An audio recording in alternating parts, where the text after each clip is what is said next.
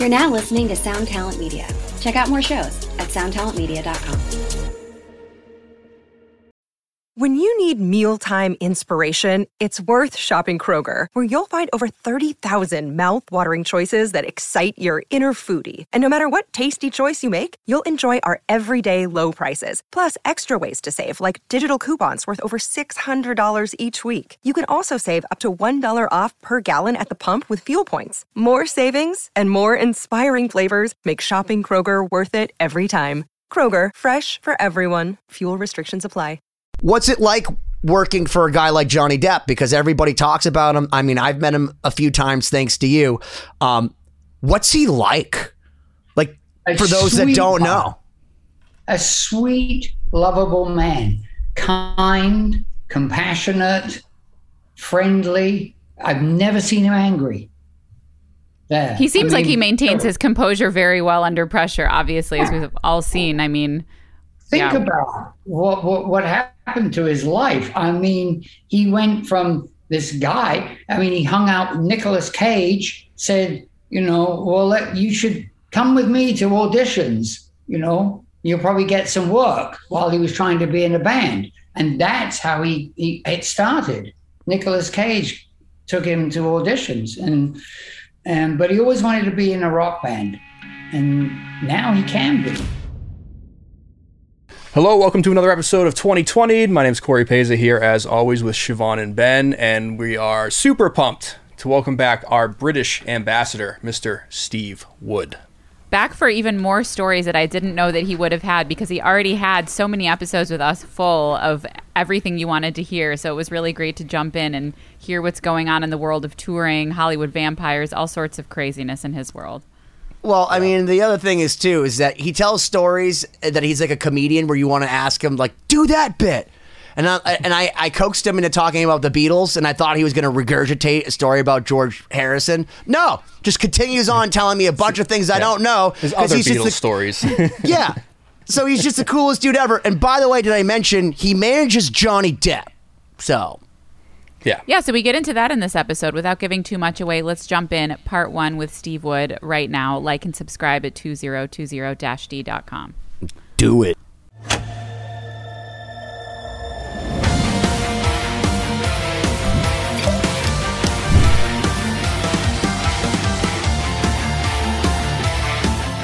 Ladies and gentlemen, my name is Benny Goodman. I'm just going to drive right into the craziness, the MK Ultra, the peak of this trip because you can't slow the man we're about to talk to down. You just can't.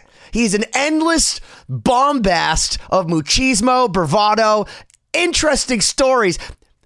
Actually, might be the most interesting guy on the planet. He manages a little known guy named Johnny Depp. He he knows this dude and happens also manage him as an artist manager. This guy, Joe Perry from Aerosmith, a little known band called Godsmack, on top of the incredulous amounts of people that he just knows because he's friends with them. One of my favorite people on the damn planet didn't even introduce my cohorts because I was so excited, Siobhan and Corey. Steve Wood, the artist manager, the guy from Shelter Music, the dude who does everything with a beautiful, beautiful accent nonetheless. Steve, how are you? Well, I- I'm speechless after that introduction. Whatever you're taking, I want some of that. You could be speechless because Ben has enough speech for everyone. Absolutely. It's been a while since I've heard one of those epic Yeah. introductions. So wow, Ben, I'm impressed. You, you know what? Like, Yeah, I yeah, felt yeah. like I was in neutral for a while in my life, but then I realized we had to have Steve Wood back, and I've just been excited. Well, um, I, I, I just hope I live up to that introduction. My God. oh, boy. Well, guys, it's so good to see you all again. Yeah, you too, man. Here we are. Yeah, we Yeah. figured You know, out um, it's uh, it's time we check back in because you know it's been I think almost a year, uh, pretty close to it. Was, it was the end of uh, 2021, I think, the last time we had you on. Um, so I'm sure a lot has happened in the past year that we need to catch up with. well, I got rid of the beard. That, that happened. I had a COVID beard. I'd never did it before. I just wanted to see if I could do it. And yes, it did make me look older. So I got rid of that. I think a lot of people went through that phase, so you're not alone in that. yeah. Yeah. Well, well And, can you um, fill us in on what, what's been happening with you in the last year? Not to interrupt you, but but what's new with you? Yeah, well, um, for the longest time, it was extremely uh, quiet, dull, nothing really happening. And um, we were booking tours and canceling them, rebooking them. And that's just the way it went for like two years. And so finally, COVID has, you know, dissipated. It's, it's gone into the background. Although I'm hearing that that's starting to come back. I don't know if you guys are hearing that, but I was talking to one of my travel agents today, and he's got eight tours that are out, and most of them are having COVID problems because they're in buses. Mm-hmm. You're in a tube. One guy gets it, boom. You know, Well, uh, I mean, I, I've been I've been hearing. Well, my friend Kamal, who I know you know Kamal, our our mutual friend Kamal, is now with Weird Al Yankovic, and they had to go through all this crazy stuff. And the guy that got sick was Weird Al. So he actually had to stay in the parking lot on his bus quarantined while they were at like the Four Seasons, his entire staff. And my buddy was like, "This is just so insane." And you know, they have meet and greets and all that sort of stuff, and it's it's it's very scary for people. And the other thing is, it's also a logistical nightmare because gas is more expensive. Even if you're flying, I I, I know during COVID, a lot of these pilots retired, and you can't just get pilots out of nowhere to drive these Right. jumbo jets and fly them all over the world. Like Bruce Dickinson is on tour with Iron Maiden, he's not available for JetBlue. So when you want to get back from Atlanta. You don't have as many choices anymore, even if you're Joe Perry, because Johnny Smith, who's been flying for 40 years, is like, nah, I'm out. Or flying private for our friends because that's where the money's at, and all those guys are just as scared of COVID as uh, the the pilots probably are. Is that You're accurate? absolutely right. Yeah, and, and look, I'm going to tell you a story about this in a minute, with involving the band Seether. Please do, But- please do. but- Seether. It's a good one. It's a good Oh, one. good. We were But- just on the road with them. I can't wait to hear that. But go on. we, Yeah, we just we just we're friends with those guys. We just talked to them. Well, um, but just so you know, I mean, I was looking at Heathrow the other day. It's a nightmare in Heathrow. Have you seen the pictures with the, the baggage? Oh, It's no, out of I haven't even control. There's they're they're running out of space because the bags keep piling up because something's wrong with the baggage control. It, it's it looks unbelievable if you ever get to see it. Um, then they're canceling flights left, right, and center uh, in Europe because they don't have enough pilots. It's happening here too. And in the music business, you cannot get buses, trucks, sound crew, lighting crew, and drivers. I mean, yes, I can crazy. attest to that. It's crazy. The drivers all lost their jobs when COVID, and so they took delivery jobs because they got you know paid to drive those big rigs, and uh, boom, you couldn't get you know they could not get drivers. So here's this the Seether story, and it's it's really good. They're managed at Shelter, where I I'm part of. And Brian Frank, their manager, called me and said, Look, would you help put the tour together? And I said, Yeah, sure, happy to. So it took a while uh, to get buses. I was saying, Wow, this is difficult. And I'm going through all my lists. Finally, you know, I found the bus. All good, great. Got the bus. Now, for the first month of this tour, I have a new album and they're doing Weekend Warrior stuff, right? So, hubbing out of Nashville, they do Monday through Thursday touring, go back to Nashville, all go home, come back Monday, pick up the bus. They have a trailer full of merch. On the fourth weekend, the bus drops at Nashville, band crew go away. The driver somehow got really confused and thought that was the end. He unhooked the trailer, swear to God, and drove to the Jonas Brothers.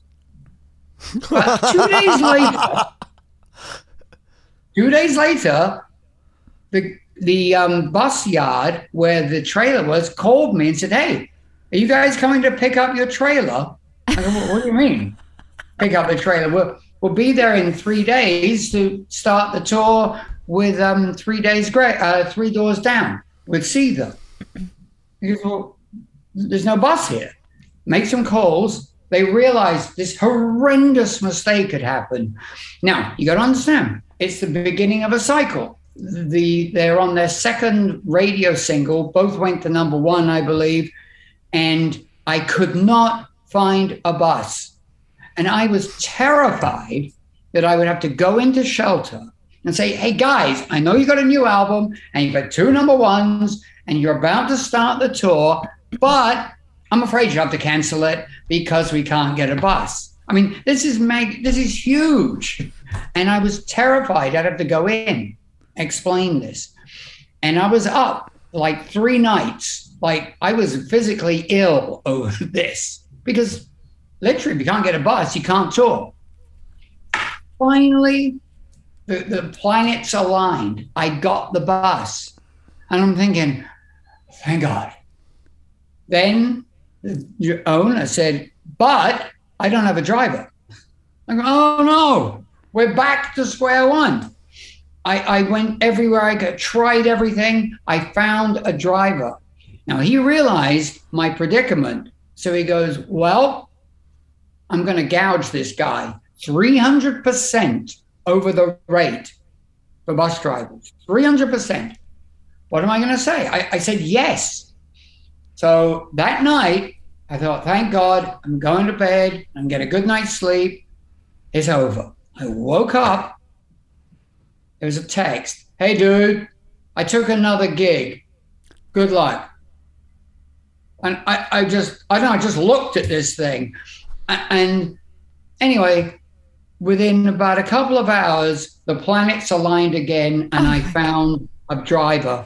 And the driver was one of the backline crew for my son's band, Like a Storm, who had a license and he could drive. And the tour carried on. But I'm telling you, Jeez. that was the craziest. I've never seen that before. That sounds like a mixture of who's on. That's that sounds like a mixture of who's on first and Spinal Tap. Like if that's not like if there's a I know they're making a new Spinal Tap. If there isn't new material to take from, like oh my god, Steve. Oh, like, the bus driver you, debacle is well known. I think this uh, a lot of people. Bus driver debacle is that yeah. the name of a new band? it could be. No, but even even for us, that's that's the running joke: is who is the best paid person on a tour? It's the bus driver like more than all the yeah. musicians because there's such a premium on it. It's so hard to find them. And then you get some people that, you know, they can drive a big vehicle, but they don't know how to drive a, a, a passenger bus of people that are sleeping in a way that makes oh. you feel like you're not going to die every night. You know, it's, it's definitely a skill set that's hard to find right Star now. Coach drivers, uh, they have a whole different skill set to drive the, the rock star. I mean, to, you know, the the uh, sort of the top the guy that has his own star coach and everything you have to right. treat them very differently there's a different skill set you know crew drivers it's pretty black and white you drop you leave you go to sleep come back you're done it's different if you're driving let's say joe perry he has different needs come to think of it he travels by private jet so that probably wasn't a good idea but but you, you get it. yeah you, right. you get it but uh, yeah the whole the whole business is is nuts right now. And when Aerosmith were doing the um, Vegas residency, and Steven Tyler pulled out, just about everybody that was in a, in a uh, on the road crew who had like um, premium positions, front of house, monitors, lighting designers, immediately moved on to another tour. I have friends in in this business, obviously, they they just they're turning things down every day. It's it's kind of nuts. It's kind of nuts. And Godsmack, I got to tell you, Sully said, "I'm not going to tour in 22 because everybody is." And he said, "We're going to tour in 23." And now I got to hand it to him. He was right, you know, because it's it's tough touring, and there's only enough dollars to go around. You can't go to everything, and everything's out on tour. So, yeah. So no, what you're saying absolutely. is, if if you ever wanted to be in the industry, learn to drive a bus or learn to be yeah. on the crew and start. Now's the time to break yeah. in, right? yeah, absolutely. And I will tell you this: I don't know if you look on social media for these festivals in Europe. I mean, huge numbers, mm-hmm. huge numbers. Have you been seeing any of it?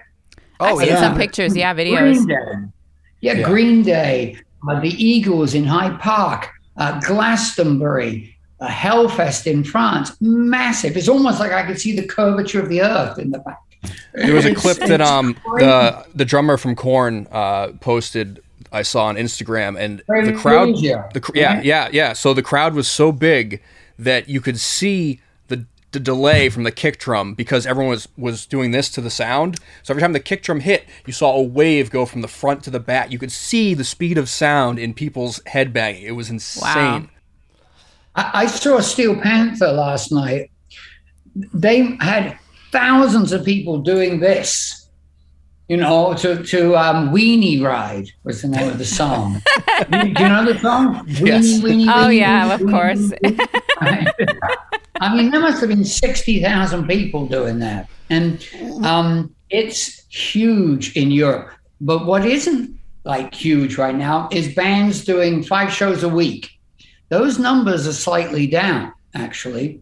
Uh, festivals, because there's a smorgasbord of activity and there's something for everybody. Big. People want to come and be entertained. But, you know, doing your own shows five days a week, that's not doing blowout numbers yet, you know. But um, it'll get there. I hope so because we just put the Hollywood Vampires on sale. And for next year, it's doing well. Yeah, well, hold on. Can we just stop for a moment? Because in the Hollywood Vampires, you have three, like as we say in Hebrew, shalosh regalim, which means the three legs, like the biggest holidays, except the holiday is Alice Cooper, Johnny Depp, and Joe Perry. And each and one of them by Tommy themselves. You, I saw that. To- Tommy has been elevated. He's been promoted from the Alice Cooper band to an official vampire. Is that the deal? Correct. And he's a great he's great guitarist. But here's the thing. Johnny Depp, like if he was to go into a magazine and say something, let's say quote John Lennon and say, I'm bigger than Jesus. He might not be wrong. So I feel like anything that you might say that would apply to any other band for five days a week does not exist for Captain Jack Sparrow slash at night plays with Jeff Beck. Am I right here? Now? Uh, yeah. this day? Absolutely. Absolutely. Have you? I mean, I, I don't know if you know. I was reading that that people are coming to Johnny with with roles now, movies. I mean, he's he's coming back, and and oh, I have time. no doubt. Yeah. I mean, he's on tour with Jeff Beck. I mean, uh, did you hear any of the songs? The one about oh, yeah. Hedy Lamarr.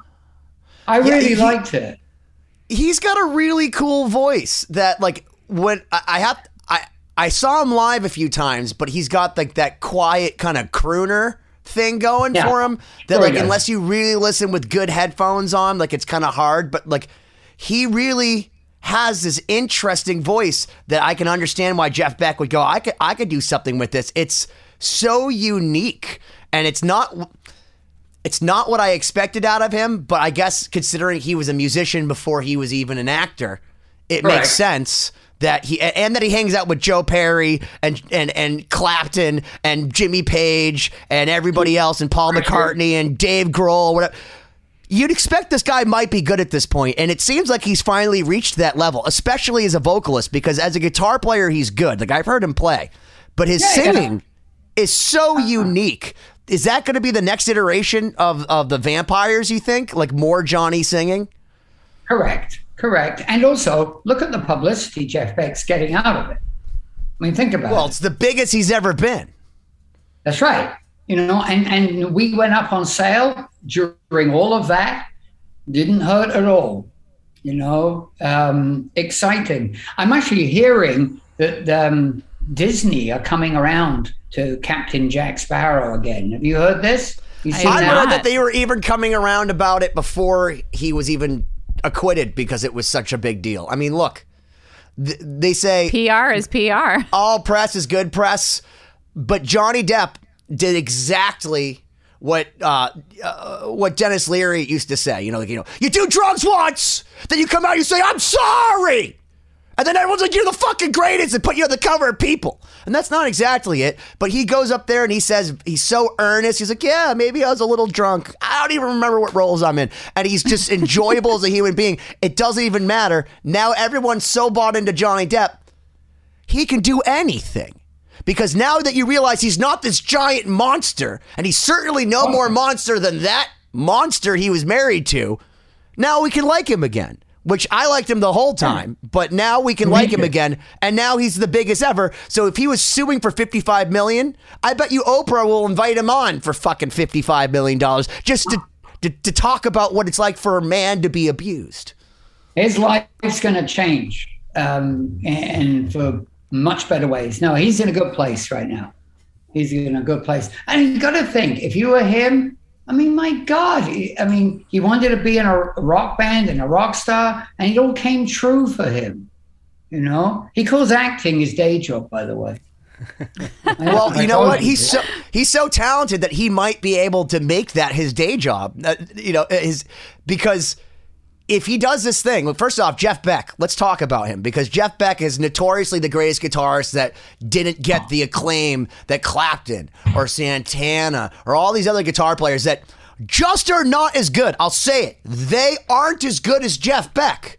But Jeff Beck is so like highbrow that like a lot of the people that like listen to I shot the sheriff could not understand what he was doing with the whammy bar. But now that he's friends with you know Johnny Depp, who acknowledges that Jeff Beck is the greatest.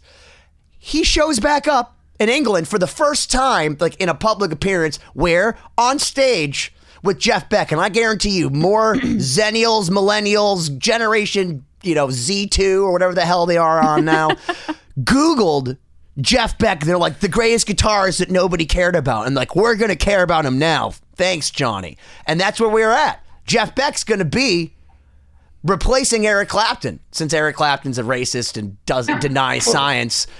We're opening up the door for uh, for for Jeff Beck and Johnny Depp. Rant over.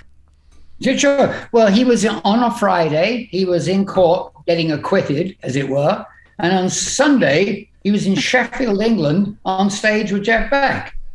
I mean, of course, when he walked on, huge. Not a bad applause. week. yeah, and it just gets better and better and better. And then we announced the, the vampires in the middle of all that, you know? It's, it's exciting. We're doing the O2 in London, which is the 18,000 seater. Exciting. you're- Incredible. That's great. Are you are you are you excited that because I know you're a British guy that plays guitar that Yeah. you now have an excuse to talk to Jeff Beck? Oh, I don't know about that. of course, I'd like to, maybe, I don't think I'll be jamming with him anytime soon. But he, Well, he you won't if you have that mindset, Steve. Now, listen, have you? I, I mean, this is. I didn't mean this to be a Jeff Beck conversation, but I send love you. I send you clips of him playing things, Benny, that just. I don't know. I throw out my. I mean, I don't get it. How can you be that good? What I, I don't know. I'm speechless. Speechless. Yeah, I, Yeah. I mean, he, he I, I think it's incredible, and of course, it's Jeff Beck's year because who, who, who's he playing with when he's not with Johnny Depp now? He's playing on Ozzy Osbourne's new song, "Patient Number Nine." Yeah, is. In Is that not with with, right. with with yeah with Robert Trujillo from Metallica and Chad Smith from the Red Hot Chili Peppers? So Jeff Beck has gone from being Eric Clapton's like fill-in to now playing with JD. We can just call him JD at this point, and Ozzy because we don't even need an Osbourne. So I guess it is Jeff's year. Uh, that's my end of my rant because I love Jeff Beck and I'm glad he finally got to do it. But most importantly, your client Johnny Depp finally reached his dream, which is to be a rock star. He said, um, Jeff Beck, that the album, which is out soon, it's called 18. And the reason it's called 18 is when he got with Johnny and they were like trading musical ideas, he said they both felt like kids again, like they were 18 years old. And that's why they called the album 18. That's and cool. it's full of covers. There's a Beach Oh, Boy that's beautiful. uh, song. Caroline No, which is a Beach Boy track by Brian Wilson. That's on there. But the way he interprets Jeff Beck, I mean, like People Get Ready, it's one of my favorite guitar solos. I don't know if you you know the track, People Get Ready. Oh yeah, oh, of course. Oh my god. Oh my god. But um, I mean, and- listen, I can I can go on and on about Jeff Beck, but but that said, let, let me ask you this: What's it like working for a guy like Johnny Depp? Because everybody talks about him. I mean, I've met him a few times thanks to you. Um, what's he like? Like for those that don't know, a sweet, lovable man, kind, compassionate, friendly. I've never seen him angry.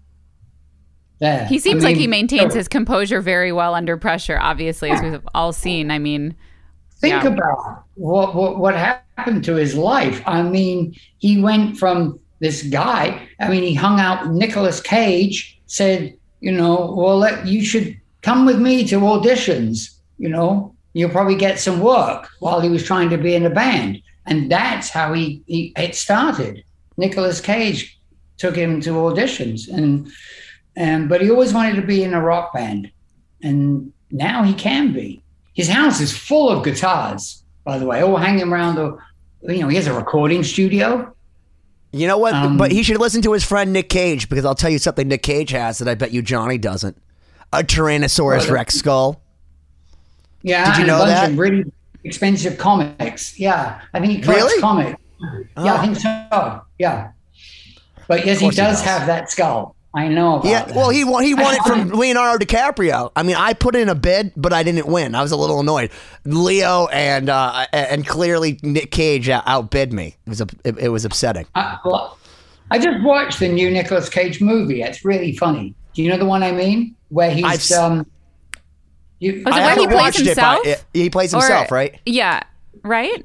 Yes, he's playing himself. He's um a a drug dealing gu- um it's his drug dealer, very rich drug dealer, hires Nicolas Cage to come to his like daughter's birthday party, and um it, it's just the it's so funny. I can't remember the name of Is it the, It's the like unbearable weight of massive talent?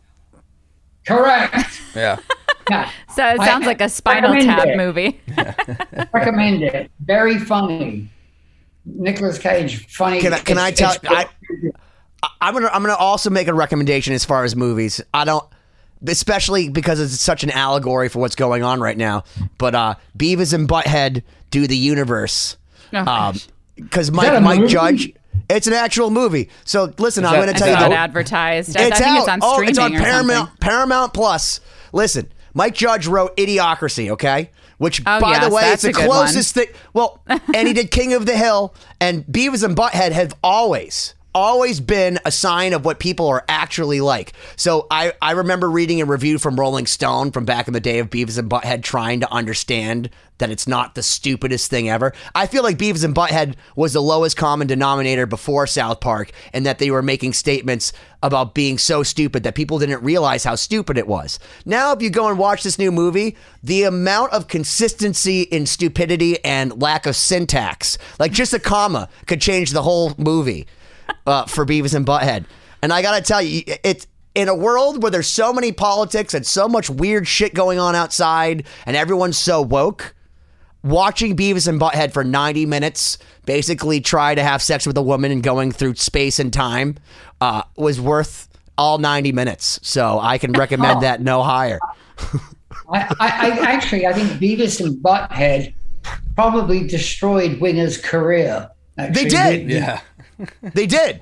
Because they had the dumb guy, uh, whatever, whatever his name was, uh, the, the, the, the, dumb kid wearing the Winger shirt. So they had ACDC and Metallica. No one even cared about Winger, but because Nelson or whatever his name was wearing the damn shirt, Kip Winger is now never taken seriously. Yeah. Also, there are pictures in Metallica's rehearsal studio of Winger's face on a dartboard.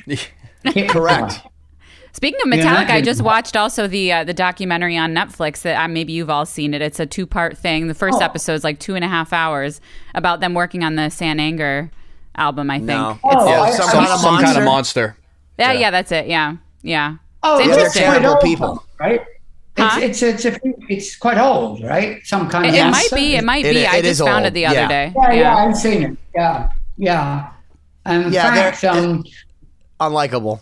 it's a, yeah, it was an interesting perspective in their personalities for sure. Because I, as someone that didn't listen to Metallica growing up, it was interesting to see like the what was going on between all their interpersonal dynamics. You know. I was in, in a way involved in part of that movie um, because I remember it was shot a long time ago, actually. And um, I I was working with Megadeth at the time. And I got a phone call from their life coach. He's in the movie. Yes, He's he's, the one a that- big part of the movie. Yeah. He he actually came from a um, an NFL team, I believe. He was the life coach for a, a sports team. Don't remember which one. And he called me up saying, "Look, we're doing this movie, and we'd like to interview Dave Mustaine about like not being in Metallica." I mean, because that famous story, everybody's kind of heard it Right. He had a cameo appearance in it. Yeah. and yeah, yeah, yeah. So, um, you know, they came to where we were, and I took Dave to to a hotel, and they filmed that whole sequence um, there. And that was like the first time I think Dave had sat there with them since that happened. It was, you know, so it was a big deal. In fact, he got quite emotional about it. Um, Yeah. because, look, if you think about it, he, he's like the metal version of Pete Best, who, you know, Oh, was well, in from the Ring- Beatles. Beatles before Ringo. Yeah, I mean, yeah, it must Best- affect you. Well, I mean, do, but the question is, should I show up to Metallica sh- uh, show saying Mustaine was the best? Because that's what they used to do at the Beatles shows, which is another reason why they didn't want Pete was because the Oh. girls all thought he was the dreamboat. So how is Paul, right. Paul and, and George supposed to get any chicks when you got Bestie back there trying to win over all the girls? And he wasn't as funny. Which is why they got Ringo, because Ringo had all his Ringoisms. Like, you know, he worked an eight day week. yeah, a hard day's night. I, I think um, Pete Best's mother had a club or something that, that anyway, it was helpful to the Beatles. But um, yeah, Yeah, in but- but, Hamburg, you know, Germany. Yeah, there, there, there was something about a club there, but but yes, he was the guy that was most popular, and I think that didn't help him later on in life. But um, actually, you know, when I think back, I feel so blessed to have actually worked with three of the Beatles. To me, it's What? still Most people Yeah. haven't even met one, so that's that's I a remember pretty big sa- statement to make. you told us a story about uh, about George, but Yeah. where where do the other Beatles come in? Because I'll tell you. Um, I was working with Dave Edmunds, incredible guitar player from England, produced all the Stray Cats records and, and lots of others. And he was a neighbor of George Harrison, who lived in that Friar Park. Um, it was a monastery that he bought, some sort of $40 million, like huge mansion. And he was friends with Dave. And Dave called me up one day. He said, Hey, you want to go for dinner at George's? well, I knew who he meant. It was like, ah, no, I'm going to be busy watching TV. Yeah, I want to go. Right. And we go. And Dave, you know, um, had a big gold Rolls Royce in those days. And we went there and a conversation started about Carl Perkins. Now, you heard of him, right? Great Rock drummer. Carl, Carl Perkins. Carl was going to have a, um, a documentary made about him, and he wanted a band around him, and then they play all of his songs. And so during the course of this this meeting, the band was put together, and the band was made up of George Harrison, Ringo Starr, Eric Clapton, um, the Stray Cats, um, the who's the guitar player? Of Earl Slick was in it, and all of Dave Edmunds' band. And so I was asked to run all the production for this show, which was going to be filmed. And we would go to rehearsals, and the UK press got hold of this because there's two of the Beatles. You know, first time this had happened in since they broke up, and we did it. We did the show, uh, and it was incredible. And there I was, Ringo, Paul, Eric, unbelievable. I'll never forget it. I mean, crazy. That's wild. Well, so what, Crazy. let me ask you this: What's it like being And in a room with with all those guys playing? You have i- i- Ringo Starr back there. There's George Harrison, Eric. Like, and Mm-hmm. I mean, nevertheless, what's Brian Setzer doing in the room? Well, he was there because he played that type of music from the 50s. I mean, that's what, you know, the rockabilly. So was he that- was he talking to George Harrison, going, "Let me show you how to rock around the clock"? I mean, that's a weird Well, pairing. everybody was everybody was having fun. It was really normal. You know, it was just everybody were chatting. And the same when I worked uh, with Paul McCartney. Um, I mean, to me, when I walked into Air Studios, it's still you can't get your head around it when you see him in person. I mean, that's a Beatle. It, it blows me away. And I watched him recording the session, and he was very kind. He listened. You watched him standing there. Yeah, he was coordinating the session. I was Through the window? and no, in the room. I was right in the room. That And was all my Beatles was- references in one sentence, Steve. Uh, I watched guess him standing there. Yeah. Yeah, yeah, and he listened to what the other people had to say, but then they're going to do it his way. I mean, like I was wondering how that ended. So kind of like Yeah, Get it- Back, the yeah. whole movie. exactly. and I don't know if I ever told this last time. And true story, Linda McCartney was there. And she was wonderful. And she was asking everybody, Can I get you some tea with some coffee, some biscuits? And she was absolutely super. And we were all sitting there, and she told this joke. And like, we all could not believe she said this. And she said, True story, Hey guys, what do you call a dog with wings? Linda McCartney. Swear to God, she told that joke. I got, I couldn't believe it. I Well, the self not- awareness is, is is is incredible. Well, because she was going through a lot of like people were slagging her off because you know she was Paul's wife. That's why she was there, and you know she wasn't a musician, but she took it like a trooper. I mean, just telling that joke to us was never forgotten it. Well, the thing is, if you didn't laugh at the joke, she could have had you killed out back. So. Probably. I laughed, uh, but nervously. A nervous laugh. But yeah, and, and George Martin was there, you know. Well, isn't he Sir George Martin? Well, Mr. Sir He wasn't George there. Martin. Yeah. Oh, He wasn't there. fair I enough. Wondered, do you think he got any additional income from producing the Beatles? Because let's be honest, he was the fifth Beatle. I mean, he created so much of what they were trying to do. Do you think he just got paid a, a producer's fee from EMI? I That would be to think- horrifying. Yeah, I would assume that he would have some sort of stake in the uh, the publishing and whatnot. and, It'd and very bad furthermore, business if he didn't. he, he was he was able to ride that so hard. I mean, just his artwork and all the stuff. Like, I mean, he must have been able to ride that his entire life. I mean, Yeah, but he did not get publishing. He, he's not. His name is not on any of it. Oh, it's not. all right. I'm googling his net worth because I'm curious.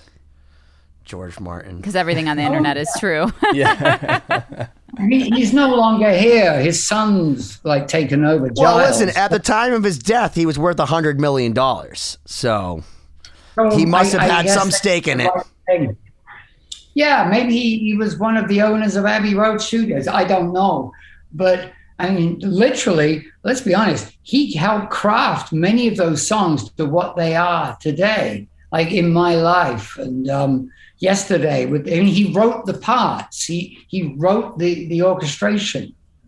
You know, and so I've often wondered about that. So if I ever meet Giles Martin, I'm going to ask him. I Ah, went for Love a few months ago in Las Vegas. You guys seen it? Se- Seen what? oh, love, Love. the Beatles. The Beatles. Oh. Cir- is it Cirque du Soleil or something? Yeah, yeah, yeah. Have you seen it? I have not. I have wow. not. There's um, I have to tell you, I've seen it like three times, and at the very end, um, I mean, all these songs are, are being played, and they're all magnificent. Four massive posters unfurl of each Beatle, They come down. And I actually had moist eyes um, because I realized this is never going to happen again. This is, that's never going to be repeated. That's what they're what saying they in, in the lab when they're creating the holograms of everybody. Going, everyone's been saying this is never going to happen again until now.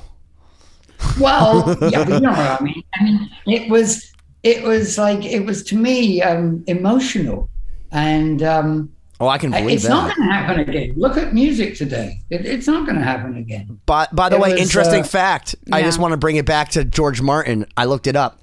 He was getting paid yeah. only three thousand pounds a year, and then got annoyed when he generated millions and millions of, uh, right. of pounds for EMI. And then he was the first one to cut a deal where he gets part uh, part of the revenue. So he actually cut that deal, and I guess he created the landscape for future producers to take points. Yeah, it's an interesting. Yeah, interesting to think he about. He invented the, the model, right? But yeah, even now, it's interesting. To, no, go ahead. Go ahead. Sorry. No, it. I just said I always often thought about that. Yeah. Well, even now, I was going to say it's interesting, like observing different artists and working with people, how many people play a part in the creation of a song, too, and how even that gets split up. Um, you know uh, determining what level of what level of ownership do you have over something if you're just in the room you know and you throw out an idea or a hook or you play a diddly on the piano and all of a sudden that builds the entire song you know it's it's interesting you, look you're in a band like star said i mean i often wonder how like there'll be a, like a main writer but the drummer plays his parts the bass player's playing his parts at what point do you have some ownership and, and at what point do you not it, yeah. it's uh, it's interesting. Yeah, I mean, no, it's a, it's a good question. I mean, in our case, you know, Dustin, the singer, is the primary writer, you know, and he works with other people, producers, and um, he yeah, controls I, I it know. all, Steve. He controls it all. he doesn't even let them play on the record. Show, right? But yeah, yeah, but listen exactly. how brilliant this is. He's friends with everyone in the band. They're all capable because he wanted to answer your question, which is no control, Steve. Instead, he hires session musicians and then brings it to the band and says, play this. So that, therefore, they can't say anything that they've improvised any of their stuff. They're actually covering themselves. is that, is that but, the way it goes? Yeah, yeah. So I mean, basically, uh, yeah, all of us, we, you know, we're in the band and we perform. But yeah, the the songs are all basically entirely written by him and his team of people that he works with. And yeah. just so you know how brilliant he is, Ron, their bass player, not only is a genius at logistics and operations, but can also fix a bus. Really? I'm serious. Yeah, that's why well, he's their okay. bass player. I mean, he, he, he, speaks knows- multiple languages. He literally he can book tours. He books the tours for you, doesn't he? He he helps. I mean, Ron's very involved in the logistics. I mean, Starset is probably not your typical band model. You know, it really is. Um, a business in a lot of ways. Dustin is the primary creative director. It's brilliant. Um, but yeah, when it comes, it's interesting talking about the buses and logistics because Starset, you know, we own the buses that we that we use, you know, so finding drivers oh, is one thing.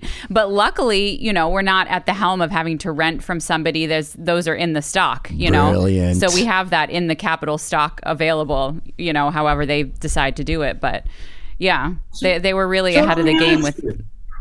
Are you uh, is Starset one guy or with employees or how does that work actually? i mean it's a good question i guess it depends on how you define it i mean we're all part of the the brand of the band and i you know i don't want to speak for them but um, when it comes to the writing of the music and the direction of you know where things are going or what's coming next yeah i, I don't really have any control of that so uh, a little bit of both i suppose yeah. It's, it's really cool because he's a he, he's he's a visionary. It seems like from an outside perspective that definitely masterminds everything, but he he makes it integral in the sense that everybody in the band has their own story. They're all woven into this fabric. So even though yeah. Siobhan may not be playing on the uh, on the on the record, people know who she is because the way he brands the band every single character, uh, uh, every single member of the band is a character in this story. So well, really, it's, he's it's still a universe. Them. Yeah. So it's, it's, it's not universe. really it's not really a band or versus Star one person. Wars. It's yeah. It's it, it's a it's a Ghostbusters. universe.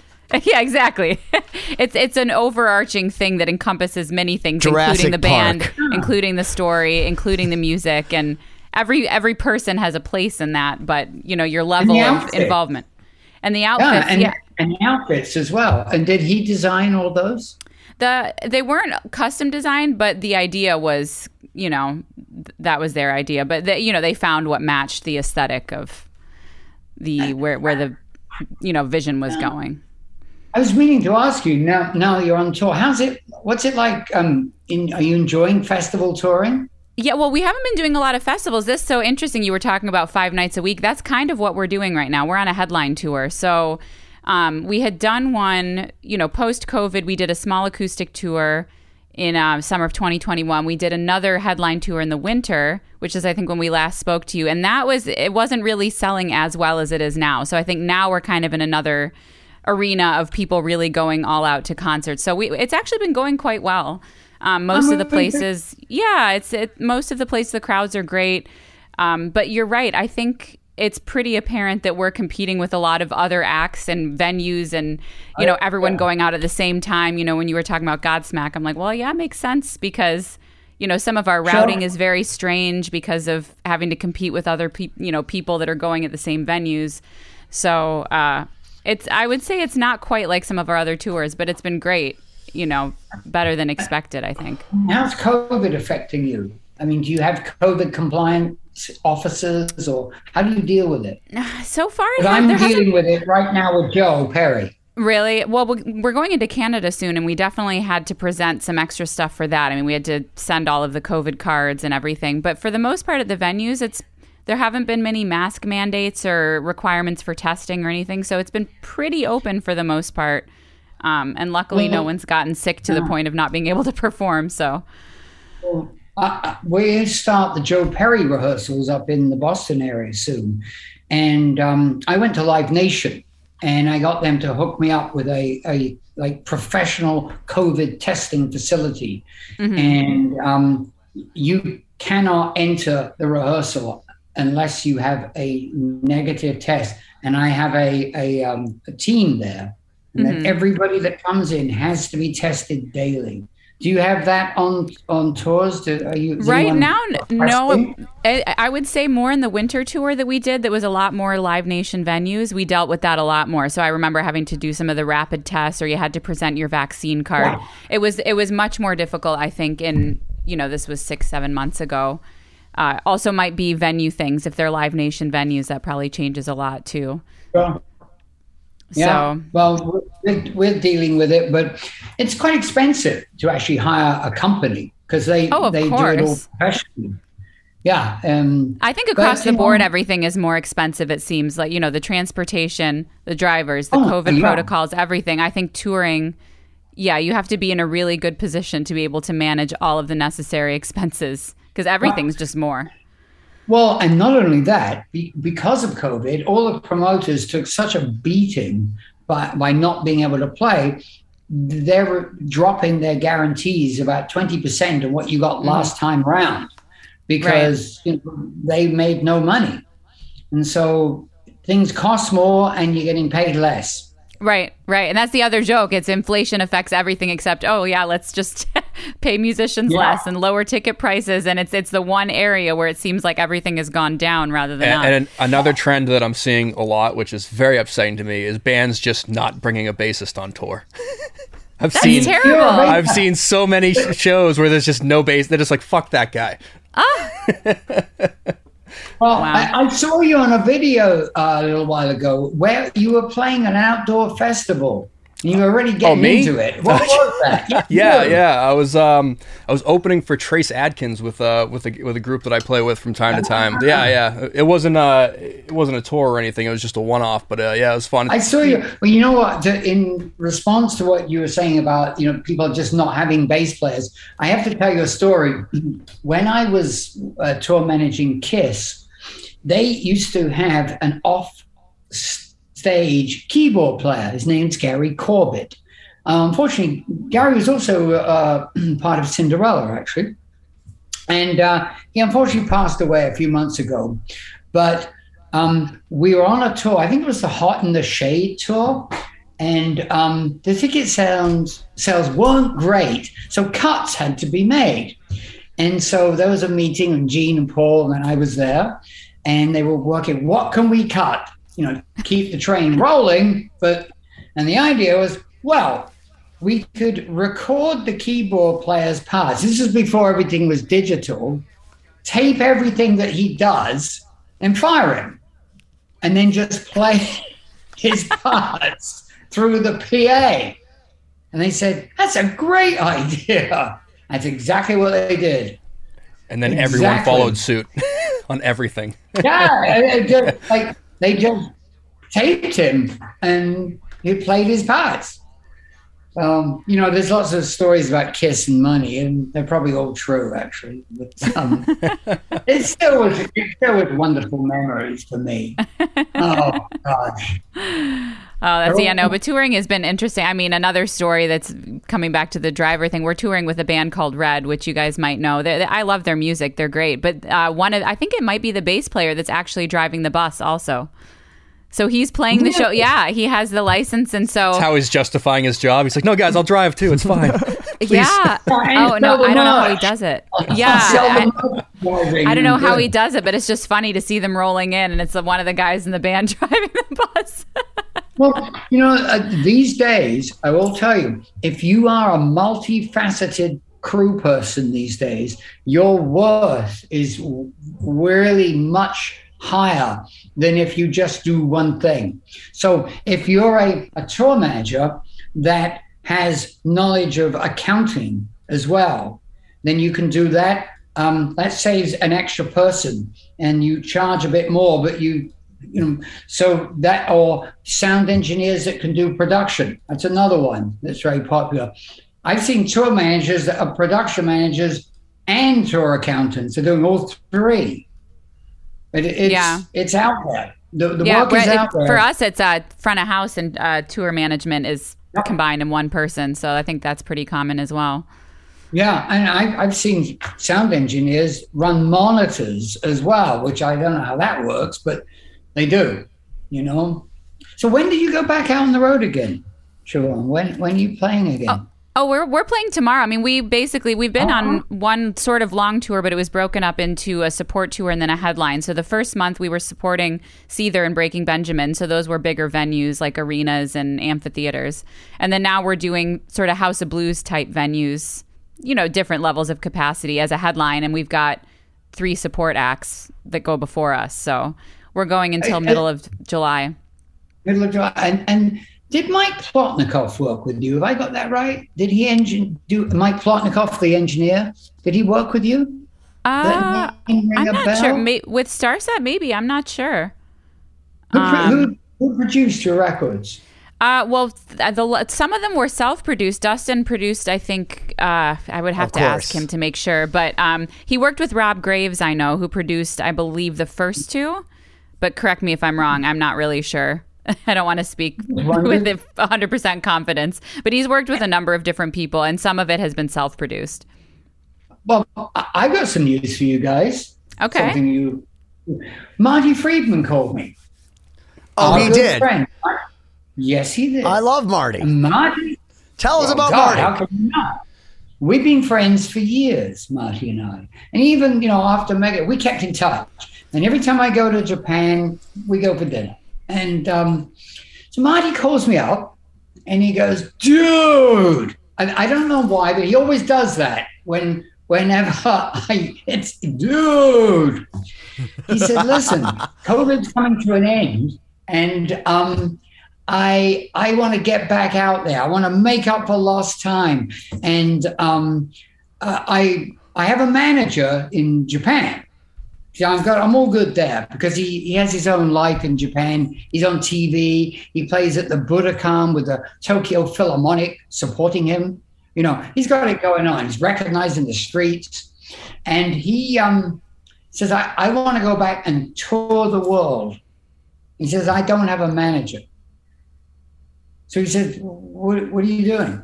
you know, oh shit. And uh, so we, we got to talking. And no way. I would love nothing more. Yeah, yeah, yeah, yeah. So I'm going to do this with Marty. And I immediately contacted an agent who I need an agent who's in the trenches, right? And so we immediately came up with this idea like G3.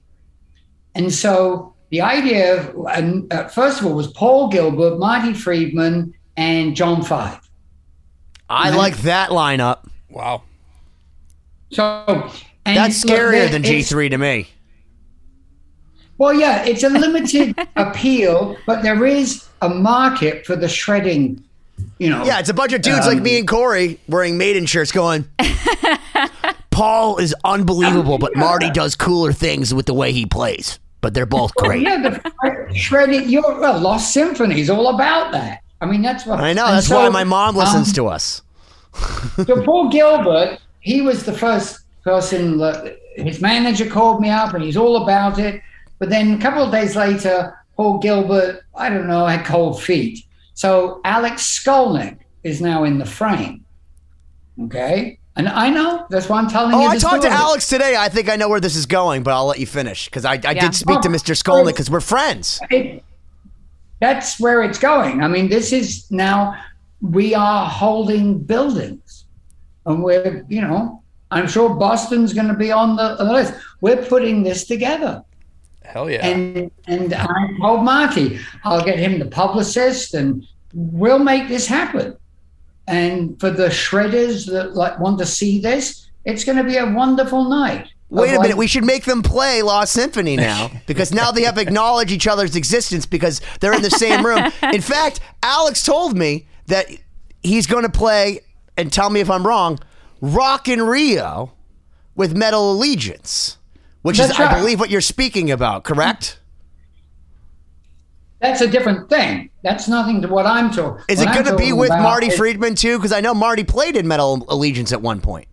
Yes, but this is a special, a different thing altogether. This is basically me handling Marty, putting together a tour Wow. of three guitar players. And then, while all that's going on, David Ellison, have you heard this? this have you heard from David recently? Well, Actually, Not I just really. He broke a seems to have story resurfaced, though. online. I saw him at NAMM, and he told me that he's now back in the saddle with Mr. Jeff Young from So Far, So Correct, Good, So Raimondo. What. And that he's even been jamming a little bit with Jimmy DeGrasso, who used to play with Alice Cooper, but also played uh, with Al Pitrelli in Megadeth back in the day when, When they I released Dread and the I Fugitive. tour managed that era and many eras for Megadeth. But So, Yeah, Steve, the only people on the internet that know this it went on to Metal Injection and Blabbermouth when they re, re- shared my story because I happen to be, we know this, we're friends with David Ellison. He was in Lost Symphony. I ran into him at NAMM and I was like, hey, man, you want to talk? And he's like, yeah. And then he just lets loose. So uh, Jeff was playing me, and by Jeff I mean Jeff Young, some stuff that uh, you know was on supposed to be on so uh, the next album, Rust in Peace, but he didn't end up staying in the band. He goes, I remember those songs, and now we're doing them years later. Uh, so uh, Well, yeah. yes, David's happy. David thinks it's, um, you know, he, it'll probably upset Mustaine, which I think he gets some joy out of. But um, as he he might and should. The ever complicated story. yeah, I- um, um, also Dave Mustaine's wife uh, got in touch with me the other day because um, I haven't spoken to her in years, and uh, she uh, she called me up and she said, um, "Hey, I'm in the Lake District in England, um, and do you know anybody that could hook me up that knows anything about falconry?" what? What a random Falconry's thing like to when you have a big glove and Yeah. a friggin' like hawk on there, and I go, "Oh yeah, I got." Uh, how many people? do-" No, I, I don't know anybody. No. I- I- Was Bruce Dickinson not available that day, or is he too busy jousting? Yeah, I, I, I just it's funny. I brought it up because we're talking about these Megadeth things, and um, but the Marty thing is exciting to me. I, So I wait, is it John? It's exciting- it's John exciting to me Five? as well. Wait, is it Yeah. John Five, Marty, and Skolnick? That, that was the discussion we were talking about because Paul Gilbert was the original idea. Because those are three of the scariest guitarists on the planet. Like literally, so because I've seen John Five, and he's one of those guys. First off, very small, dainty hands for a guy that plays. Like when I shook his hand, I'm like, wow, you have like little girl hands. And meanwhile, he's playing like six octaves on the guitar. But he's the scariest. And not even just because he wears a mask, the scariest player as far as like can chicken pick, can play Van Halen. Like He is terrifyingly good. He's the guy that when we were doing Lost Symphony, I used to always say, well, if there's anybody who's going to come in and be, because like for me, Bumblefoot is the is the savant like Rain Man. Like he sat there. I understand the Phrygian. Like that's Bumblefoot. So anyone, I saw Skolnick play with Bumblefoot on the Les Paul documentary we're doing, and Skolnick has a master's in jazz, and even him, he was like trying to. It was so great watching him play against the machine. It was like the chess master against the artificial intelligence that thinks it's sentient is Bumblefoot because those guys are so tremendous. John Five could do it. Marty would just, as David Ellefson told me, would just bend into it. So he'd fuck it up, but then bend it like it was right. Because that's the thing that makes Marty, that's his superpower, is he can bend anything until it's right. I I saw something the other day which blew me away on guitar playing. I, I listened to um, that um, uh, that guy on YouTube. Um, uh, he's got like two million followers that, that, talks about music all the time. What's his name? I've gone completely blank. Uh, Lefferts. Oh, Bob I think Lefferts? I know. Gray hair, brush back in Atlanta. Rick, Oh, Rick oh, Beato? yeah, Beato. Rick- yeah, Rick Beato. Beato. Yeah. Beato.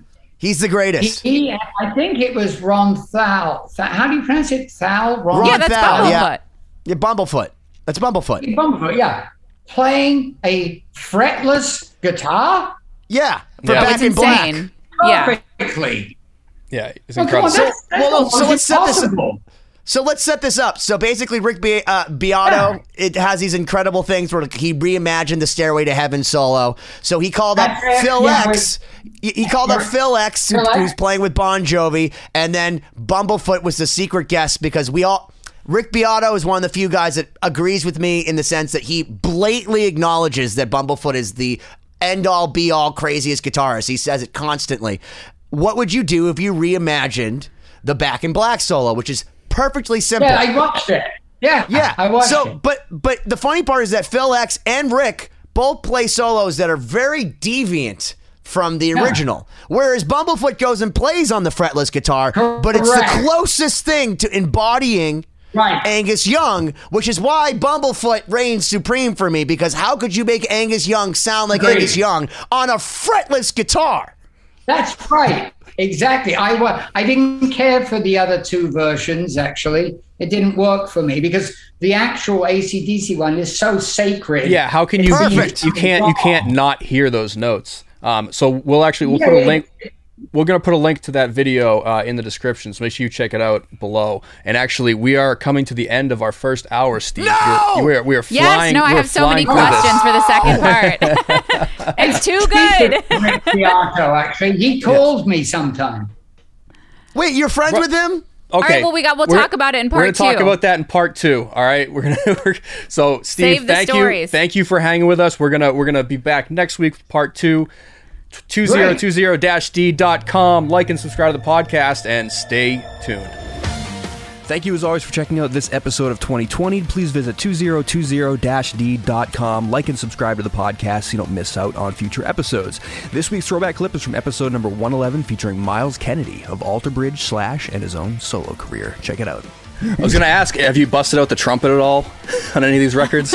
I tried. Okay, on the first solo record, I actually I had there was a part on a song called um, De- "Devil on the Wall," and I heard like this kind of mariachi band part, and I was like, you know what? I'm let's rent me a trumpet because my my little brother took my trumpet years ago and lost it, so I don't know where my trumpet is anymore.